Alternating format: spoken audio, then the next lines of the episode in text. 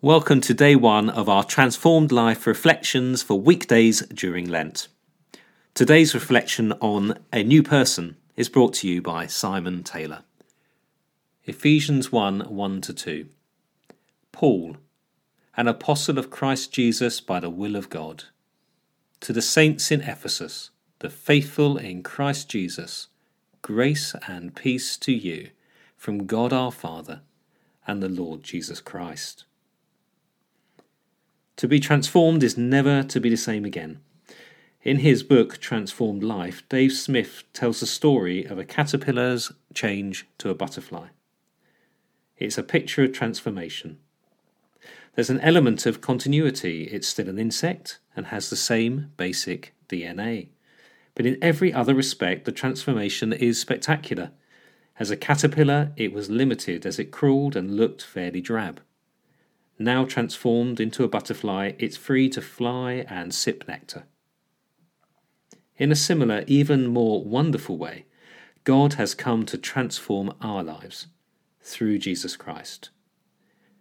It is about a transformed understanding of who am I? Where do I belong? What am I living for?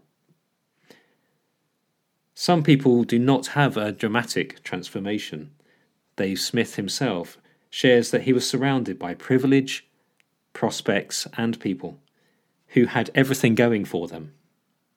But there was an unease that these things could not fill and an ultimate lack of purpose. In Transformed Life, he says, In place of the inner turmoil and emptiness, my life was filled with tremendous love, joy, and peace, and infused with incredible hope and meaning. My life was, and still is, being completely transformed. For some people, their start in life was not positive, and their transformation has been dramatic. Take Darrell Tunningley as an example. He was a drug dealer, an addict, and a convicted armed robber. While in prison, he went on an Alpha course to explore the Christian faith. And God changed him forever. And you can read Darrell's encounter with God in his own book entitled Unreachable. And what about your story? Well, your story will be your story. It won't be Dave's or Darrell's or even mine, Simon's. You need a transformation, and it may be more or less obvious. And your conversion experience to knowing who you are, where you belong, and what you are living for with Jesus Christ may be more or less dramatic. The good news today is that wherever you are in your spiritual journey right now, your life can be transformed.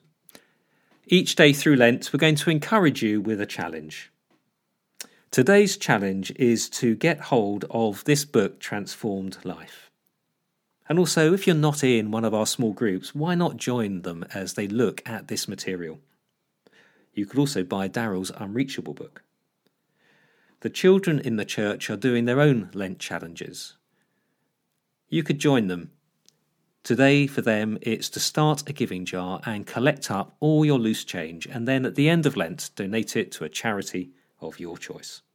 If this podcast has helped you in any way today, then why not come and join one of our church small groups where we're all exploring Ephesians with Dave Smith's Transformed Life Study Guide. We're really grateful to be basing these daily podcasts on Dave's Transformed Life course. So we want to say thanks to Dave and our friends at CWR for their permission to do this. We are not sponsored by them in any way. So please support CWR by visiting www.cwr.org.uk to find out more. And of course, we'd love you to get hold of Dave's book and his great material.